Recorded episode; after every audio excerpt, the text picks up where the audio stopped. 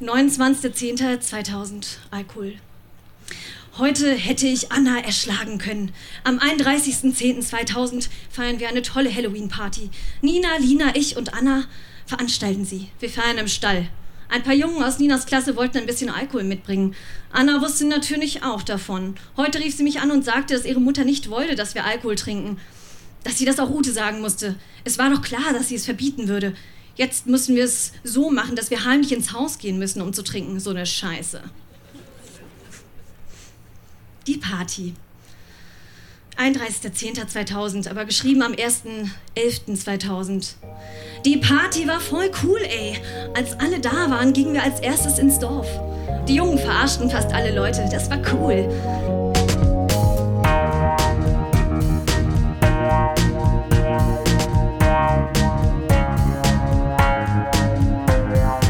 Texte von gestern. Erwachsene lesen Dinge, die sie als Kinder geschrieben haben.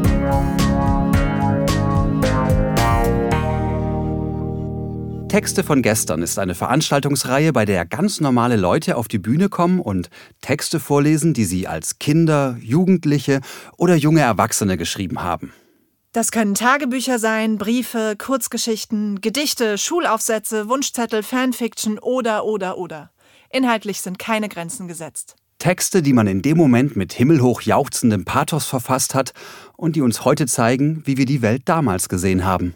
Wir erinnern uns, wie es für uns damals war und feiern gemeinsam die Tragödien, Absurditäten und die Kleinigkeiten des Aufwachsens. Bei unserer Septembershow auf der Berliner Insel der Jugend las Pia verschiedene Episoden aus ihrem Teenager-Tagebuch vor, die sie mit elf, zwölf Jahren aufschrieb. Anna war an diesem Abend voll die blöde Kuh. Ich versuchte, wenn wir vor einer Tür standen, immer Michael zu berühren, weil er so süß war. Als wir zu Hause waren, wurde es erst richtig cool. Die Musik wurde laut aufgedreht und langsam bildeten sich kleine Gruppen, die tanzten. Ich weiß auch nicht, aber irgendwie habe ich mich total in Michael verliebt. Er ist total nett. Tobi und Michael waren die einzigen Jungen, die tanzten. Der Rest saß auf einer Bank und guckte zu. Anne, Maria und Jule saßen auch die ganze Zeit am Rand, falls sie nicht gerade drin saßen und Karten spielten. Sie waren einfach doof. Michael tanzte voll cool. Ich hätte am liebsten mit ihm getanzt. Ich zeigte Dirty den Alkohol, weil sie so Durst darauf hatte. Aber sie sollte kein Wort zu Coke und Gang sagen. Wir liefen ins Wohnzimmer und nahmen eine Flasche Sekt. Er war total lecker. Plötzlich kamen Michael und Tobi, sagten, oh, Alkohol, dürfen wir auch was? Wir gaben ihnen die Flasche und sie tranken. Wir sagten ihnen, dass sie das nicht Anna und Coke sagen durften. Und plötzlich kamen Svenja und Julia rein. Ich tat die Flasche schnell an ihren alten Platz. Haubold ging langsam nach hinten, um an den Sekt zu kommen. Er trank etwas. Svenja sagte, dass wir uns nicht vor ihr verstecken brauchten. Dann tanzten wir noch etwas und später gingen ein paar Mädchen und Michael und Haubold raus. Ich war auch dabei. Die beiden Jungen nahmen jeder eine Zigarette raus und zündeten sie an. Jeder durfte mal dran ziehen. Ich auch. Das war cool. Ich zog an Michaels Zigarette. That was Shine.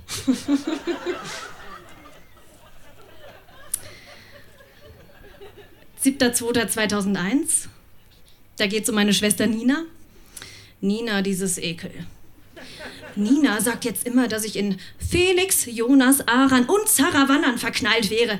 Dabei stimmt das überhaupt nicht. Das mit Felix, das war einmal, aber jetzt schon lange nicht mehr.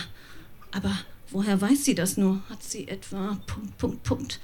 Nein, so etwas würde sie nie machen, in Klammern in mein Tagebuch gucken. Oder etwa doch?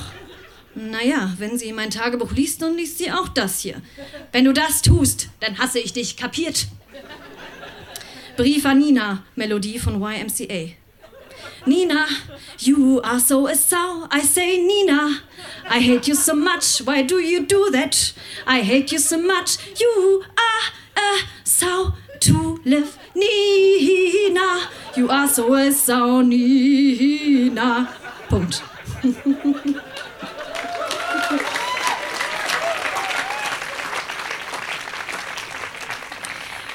Ähm, jetzt lese ich noch einen Ausschnitt aus äh, einem Konzert von Raymond. Und äh, damals habe ich äh, in einer Kneipe gewohnt mit einem Konzertsaal dran. Und das heißt, da war auch dieses Konzert. Und äh, ich lese einfach nur einen Ausschnitt davon vor. Die Band ging auf die Bühne. Kurz danach auch der Sänger. Phil und Uwe waren E-Gitarristen. Ein anderer war an so einem komischen Gerät dran und der vierte spielte Schlagzeug. Es war super. Doch nach kurzer Zeit ging ich hinunter, da ich Kimi erblickt hatte. Sie saß ganz vorne, genau vor den Musikboxen, ein Stück auf der Bühne. Es war proppenvoll, so dass es ziemlich schwierig war, sich einen Weg nach vorne zu erkämpfen.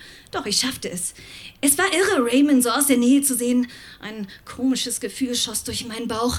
Ich konnte es einfach nicht fassen. Der Sänger hatte eine Jacke an, doch hinterher war es zu heiß und er zog sie aus. Er hatte ein T-Shirt ohne Ärmel an, ein Drache war darauf. Der Sänger sprang rum wie ein Irrer. Manchmal spielte er auch Gitarre, aber eine normale. Phil, der E-Gitarrenspieler, war irgendwie schnuckelig, wie er dort stand.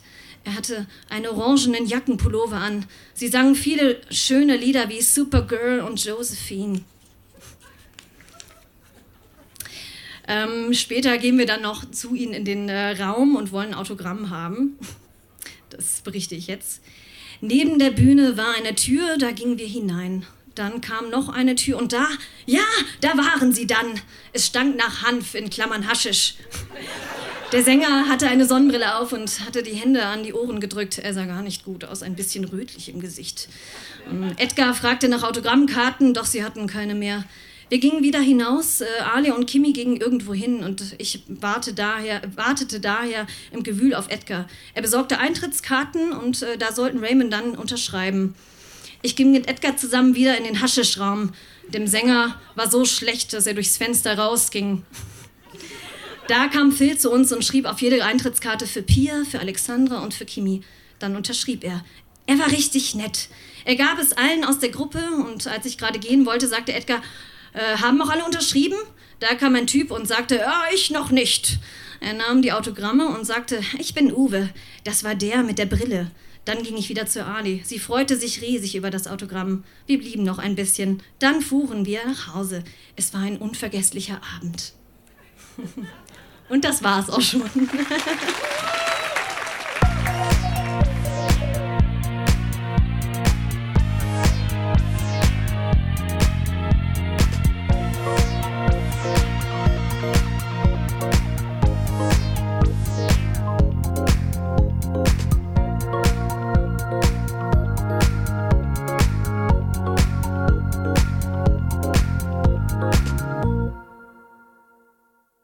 Schon im August war Kim mit ihrem Debütroman auf der Insel der Jugend zu Gast. In der letzten Episode habt ihr schon den Anfang davon gehört.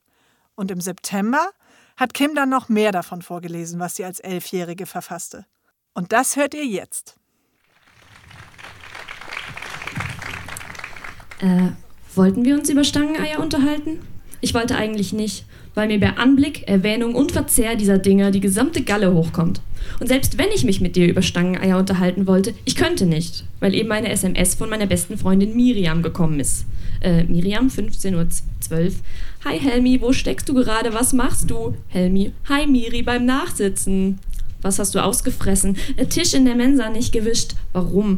Der Lappen ist ekelhaft. So ekelhaft wie die Vorträge von deinem Dad. Ungefähr so. Ich muss jetzt Schluss machen. Ciao, Helmi. Ciao, Miri. Miriam und ich schreiben uns oft einfach so. Nach dem Motto, ich bin erreichbar, also bin ich. Und wir texten überall, auch im Unterricht. Von Miri, 10.02 Uhr, Ergebnis Nummer 2a, äh, Helmi, äh, 24,3. Oder im Urlaub, da folgt jetzt eine Zeichnung, wo Helmi auf Menorca ist und Miri auf Zypern. Und Helmi schreibt, Hi Miri, hier scheint die Sonne auf Menorca, wie ist es auf Zypern? Und Miri antwortet, heiß, 39 Grad, aber schön, ich schicke dir gleich ein Foto, lass an. Ich hätte jetzt gern Urlaub, leider sind die Weihnachtsferien noch ziemlich lang entfernt. Ich frage mich gerade, wie man als Schüler eine Lehrerin verklagt.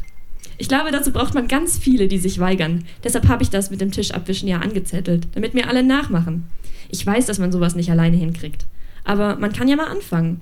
Leider bin ich nicht so eine, der alle alles nachmachen. Im Gegensatz zu Chloe. Jetzt folgt eine Bilderstrecke, auf der Chloe und Helmi jeweils die gleiche Sache machen. Und zwar klettern sie einmal ein Hochhaus hoch, dann haben sie beide eine bescheuerte neue Frisur, essen Schnecken und freuen sich über eine Sechs im Zeugnis und Chloe machen das prompt alle nach und sie bekommt so Kommentare wie, oh cool, krass, schick, lecker, Gratulation. Und Helmi macht keiner nach. Die kriegt so Kommentare wie, du spinnst, du bist lebensmüde, haha, i, Loser. Ja. Chloe gilt als die coolste an der ganzen Schule. Aber eins ist klar, Chloe würde sich nie trauen, einer Lehrerin zu widersprechen und das machen ihr alle nach. Denn Chloe hat eine große Schwäche. Sie ist strohdumm. Wenn sie als Belohnung für ihre gute Note hundertmal schreiben dürfte, ich wische den Tisch ab, ich glaube, sie würde es tun. Meine Meinung dazu als Gedicht. Chloe ist dumm und eine Zicke, wo sonst das Hirn sitzt, ist bei ihr ein paar High Heels und keiner merkt es. Von XY. Okay, ein schlechtes Gedicht. Schon wieder. Aber ich, ich habe dir ja gesagt, dass ich nicht schreiben kann. Vielleicht ist dir aufgefallen, dass ich all meine Gedichte mit XY unterschreibe. Und jetzt willst du von mir wissen, warum tust du das? Na, eben weil ich so schlecht schreiben kann. Findest du nicht? Okay, ich glaube, du bist doch ein unterbelichteter Vollidiot. Oder ein Fan der alternativen Lyrik. Das kannst du dir jetzt aussuchen. Und sag jetzt nicht, dass ich dich beleidigt habe, du hattest ja die Wahl. Alternative Lyrik. Das klingt so ähnlich wie Stangenei und Ammoniumhydrogencarbonat. Wie bitte? Ammoniumhydrogencarbonat. Ein Wort, das so lang ist, dass man, wenn man es zu Ende geschrieben hat, nicht mehr weiß, wo man vorne die I-Punkte setzen muss. Und genau wie Stangenei, Adventskranz, Kerzenhalter und eben alternative Lyrik gehört es zu dieser etwas ungewöhnlichen Art von Wörtern, die eben am Ende immer zu einer Mensatisch-Abwisch-Verweigerung führen. In der Grundschule habe ich mich mal mit alternativer Lyrik beschäftigt und ein Gedicht für die Schülerzeitung geschrieben. Das ist ein Kanarienvogel, der fliegt ganz weit weg, aber er kommt wieder, weil hier bekommt er kostenloses Fressen. Ähm, Moment. genau. Darauf haben mich alle ausgelacht und gesagt, dass ich einen Vogel habe. Damals war ich nämlich noch nicht so schlau, meine Gedichte mit XY zu unterschreiben. Dabei habe ich überhaupt keinen Kanarienvogel. Dafür habe ich eine Einkaufsliste, die eben aus meinem Mäppchen geflattert ist. Helmis Besorgungen. Gummibärchen, da ist jetzt ein Kommentar von Helmis Vater dran, da ist sicher PVC drin. Zahnbürste, Brot, das ist durchgestrichen und hat einen Kommentar von Helmis Mutter. Diese Angelegenheit ist bereits abgeschlossen. Rittersport Knusperkeks Schokolade, wieder mit einem Kommentar von der Mutter. Hier Mama kontra Helmi. Flicken, Tempo, Tic-Tac, Kommentar Vater mit schädlichem Wachsüberzugsmittel. Ich weiß, Eltern können nervig sein. Nicht nur, dass mein Vater alles, was ich esse, für giftig erklärt, meine Mutter ist auch noch Rechtsanwältin und ärgert mich immer damit, wenn sie so komisch spricht. Zum Beispiel, als mich Miriam im Kindergarten in einer Tonne die Rutsche runtergerollt hat. Da gibt es jetzt eine Bilderstrecke, wo Miriam Helmi in einer Tonne die Rutsche runterrollt und das bekommt Helmi leider nicht so gut. Deshalb läuft sie dann zu ihrer Mutter und sagt, Mama, die Miri hat mich da runtergerollt. Und die Mutter sagt, als Mittäterin wird Helmi es kein Ersatz am eigenen Schaden geleistet. In Klammern, sie hat mir dann doch ein Pflaster draufgeklebt.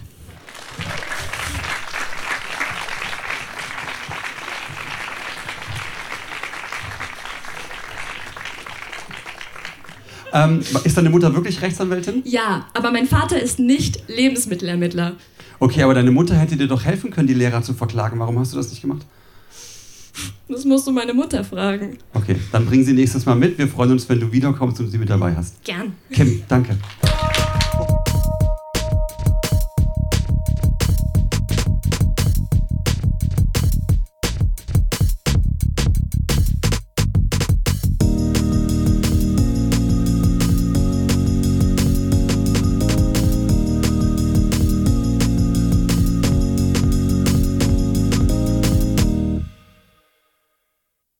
Als Patrick zwischen acht und elf Jahren alt war, hat er Tiergeschichten geschrieben. Und drei davon hat er uns mitgebracht. Den Rest erklärt er selbst. Also, da bin ich gerade frisch nach Deutschland gekommen, mhm. aus Kolumbien. Und ähm, habe mich gerade warm gemacht mit der, mit der Sprache, das, ähm, äh, das auch zu schreiben. Ich konnte es mündlich, weil meine Mutter Deutsche ist. Und ja, das sind so die ersten paar Geschichten, die auch gut lesbar sind. Die allerersten ähm, konnte ich selber schlecht entziffern. Und ähm, genau, die sind vom Alter von acht ungefähr bis zehn oder elf vielleicht entstanden. Und ich würde ähm, zuerst den Text lesen, wo ich am ältesten war und mich dann runterarbeiten. Mhm. Äh, genau. Dramaturgisch klug. Ich habe ähm, alle rechtschreib äh, rechtschreiblichen, grammatikalischen, geografischen, biologischen und sonstigen Fehler drin gelassen zur allgemeinen. Äh, ich freue mich immer mehr. Genau. Und Müssen wir sonst irgendwas wissen, um die Texte zu verstehen? Ein Name kommt vor, Aaron, das ist mein großer Bruder. Mhm.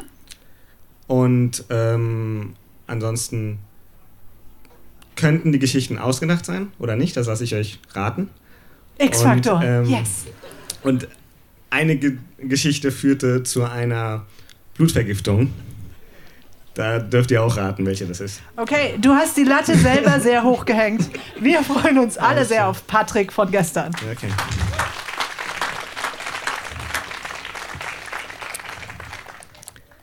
Das Abenteuer im Thüringer Wald. Ich hätte nie gedacht, dass ich jemals sowas erlebe.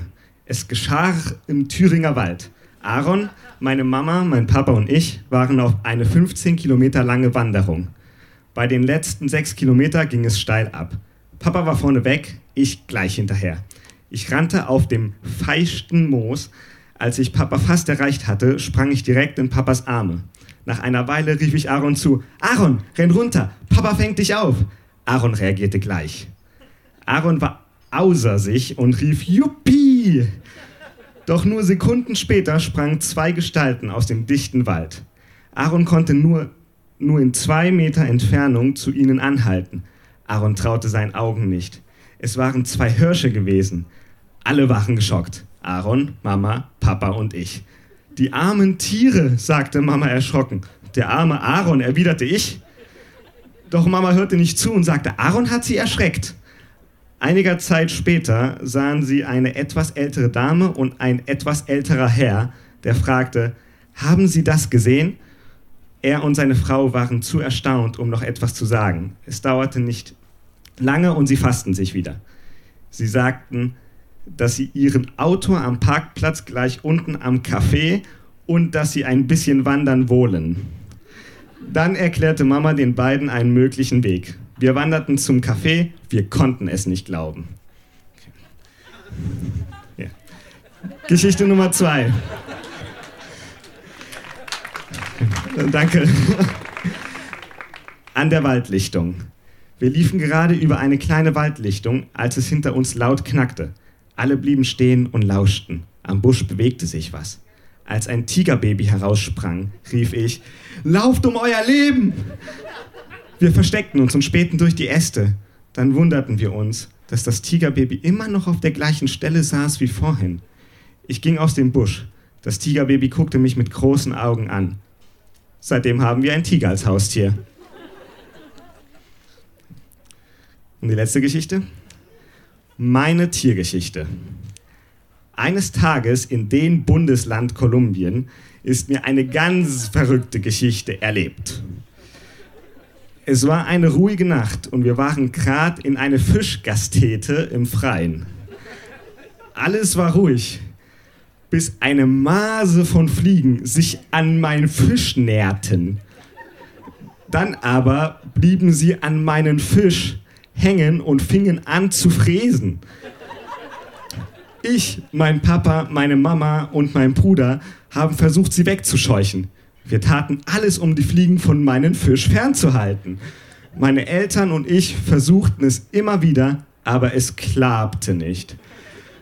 Dann hatten wir es satt und haben die Fachleute vom Restaurant, die Leute rannten zu Tisch.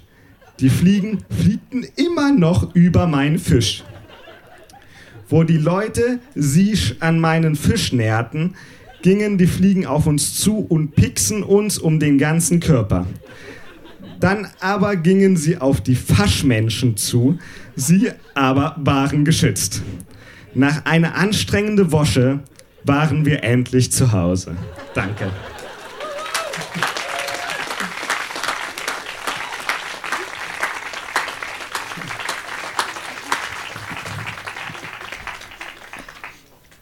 Patrick, möchtest du enthüllen, welche autobiografisch sind und welche nicht? Also, ähm, das, den, den Tiger habe ich natürlich noch, der ist äh, gut befreundet mit dem Panther von vorhin. Ja. Ja. Wie heißt der Tiger? Genau. Warum habe ich das gefragt? Das wäre auch mein erster Impuls. Schön. Mhm. Ich sage nichts mehr, es wird nur schlimmer. Das war Patrick von gestern. Dankeschön.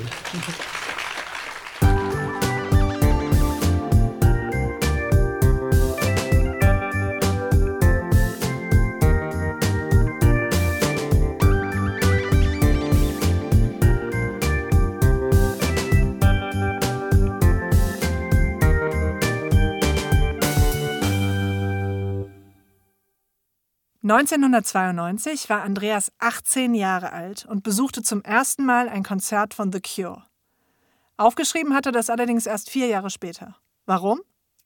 Weiß sogar noch relativ genau, wieso, weshalb, warum, weil kam ein neues Album und eine neue Tour und äh, das zweite Konzert stand dran. und du wolltest einfach alle Erinnerungen frisch halten, bevor sie überschrieben ja, weil, werden von neuen äh, Erinnerungen. Eigentlich geht es da gar nicht mal so sehr um das Konzert an sich, sondern um diese ganzen Geschichten, die äh, so drumherum passiert sind. Dann viel Spaß mit Andreas von gestern. Danke. Mittwoch, 7.10.1992. Endlich Mittwoch, endlich Schulschluss. Vor drei Tagen hatte ich Geburtstag und heute gibt's mein Geschenk, was ich mir selbst gemacht habe und auf das ich gefühlt mein ganzes Leben schon warte. Endlich The Cure Live, mein erstes Cure-Konzert. Niki und ich gehen zu ihm, um uns aufzumotzen. Ich habe meine Klamotten und Utensilien gleich mitgeschleppt in die Schule. Noch sechs Stunden, dann sind wir in der Halle und sehen und hören sie endlich. The Cure Forever. Unsere Ischen kommen auch gleich. Mirjam ist meine und Daniela Niki seine. Ich glaube, heute brauchen wir auch Hilfe. Beim Schminken auf jeden Fall. Wir gönnen uns erstmal einen Schluck Sangria. Die Mädels sind da, kann losgehen. Erst Haare machen, dann schminken äh, oder umgekehrt. Wir entscheiden uns erstmal fürs Umziehen. Heute ziehe ich lieber die Docks zu meinen Sackhosen an, statt der, ups, Entschuldigung, statt der Schnallenschuhe. Ist, glaube ich, besser für meine Füße. Dann geht's an die Haare. Unsere Ischen sind ja schon komplett fertig. Niki topiert mir meine Haare abwechselnd mit Zuckerwasser und Haarspray. Scheiße, die fallen immer wieder zur Seite, die sollen aber nach oben stehen. Mirjam klärt mich auf, dass ich meine Haare zwei Tage nicht hätte waschen sollen. Dann geht das besser. Erstmal Sangria auf den Schock. Mirjam kümmert sich jetzt um meine Haare und fängt nochmal von vorne an. Rauskämmen, topieren, Zuckerwasser und Haarspray. Zweieinhalb Flaschen. Den Rest nehme ich sicherheitshalber mit. Hoffentlich treffe ich Janine heute Abend nicht. Mit der habe ich letzte Woche Schluss gemacht. Die hat heute Geburtstag und wir wollten eigentlich zusammengehen. Und jetzt habe ich meine neue bei. Die wird urstsauer sein. Jetzt machen wir die Schminke. Macht auch Miriam. Die ist aber auch so süß. Bin voll verknallt in die. Ich entscheide, mir heute keine Spinne ins Gesicht zu schminken. Ich mag Lullaby sowieso nicht so.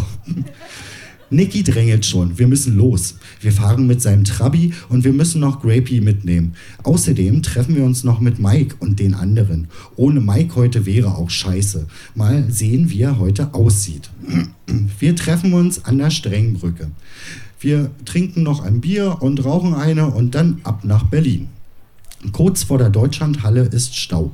Wie kacke ist das denn? Kann die nicht einer wegschieben? Wie ich merke, wollen viele von denen dahin.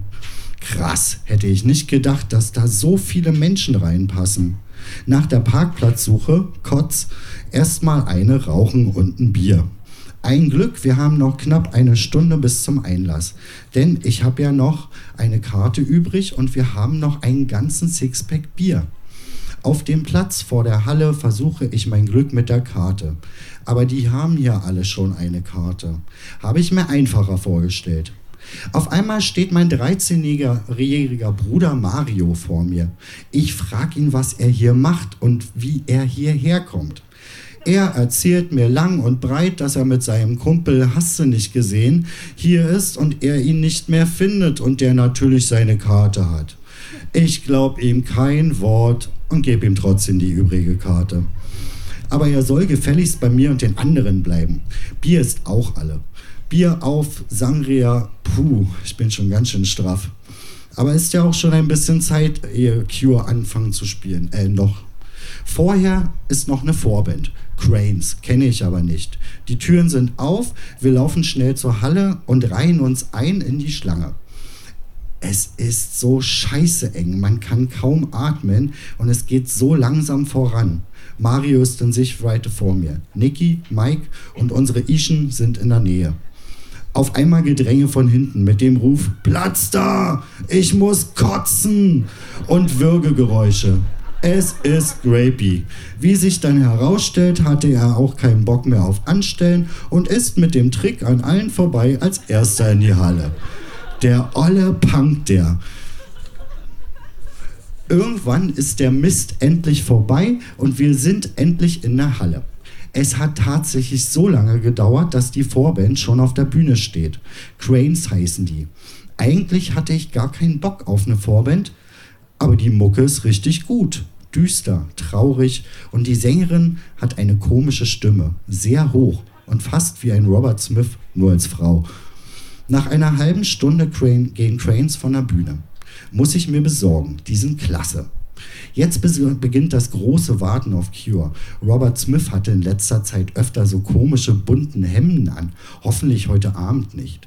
Niki, Mike und ich gehen noch einmal aufs Klo und überlegen uns noch ein Bier zu gönnen, entscheiden uns aber dagegen, sonst müssen wir noch beim Konzert aufs Klo. Geht gar nicht. Wir stehen mittig in der Halle und auf dem Weg zu den anderen passiert es doch. Ich treffe Janine. Verlegen stammle ich ein leises Hallo und herzlichen Glückwunsch. Schnell weg. Ich drehe mich nochmal um und sehe Janine weinen. Schnell weiter, ehe mein schlechtes Gewissen mich plagt. Das Licht geht aus. Applaus und Geschrei. Da sind wir ja gerade rechtzeitig zurück zum Rest von uns. Ein Intro beginnt. Mein Blick starrt nur noch auf die Bühne. Was bin ich aufgeregt. Obwohl, das ist das falsche Wort. Ich weiß gerade gar keine Steigerung dafür. Das Intro geht ewig, so kommt es mir jeweils vor. Endlich, endlich die ersten Klänge von Simons Bass, der erste Song Open. Wie auf der Platte auch. Danach High, auch wie auf der Platte. Alles ist wie in Watte und völlig unwirklich. Dann Pictures of You. Oh mein Gott, wie wunderschön. Niki, Mike und ich liegen uns schluchzend in den Armen und schreien gleichzeitig Endlich! Dankeschön.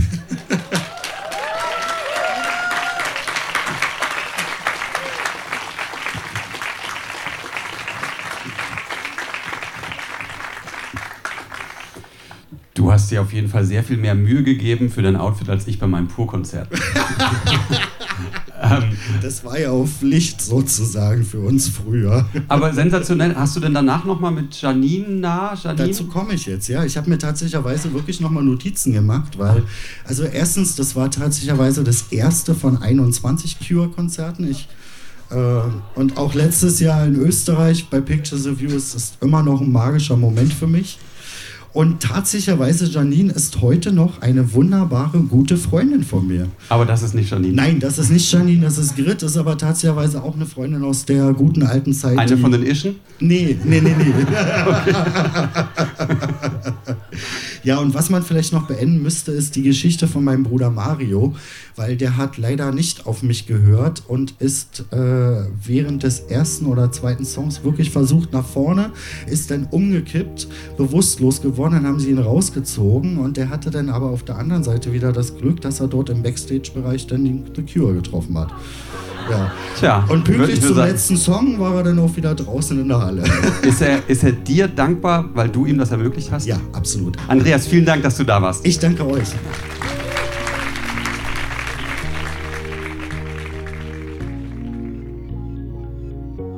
Das war die 46. Episode von Texte von gestern. Die nächste Folge mit weiteren Highlights aus unserer September-Show auf der Insel der Jugend kommt in zwei Wochen. Unsere nächste Live-Show findet am 22. Juli in Berlin auf der Insel der Jugend statt. Alle Infos zu unseren Veranstaltungen findet ihr auf unserer Facebook-Seite oder auf textevongestern.de. Dort könnt ihr euch auch zum Vorlesen anmelden. Wir freuen uns auch über euer Feedback.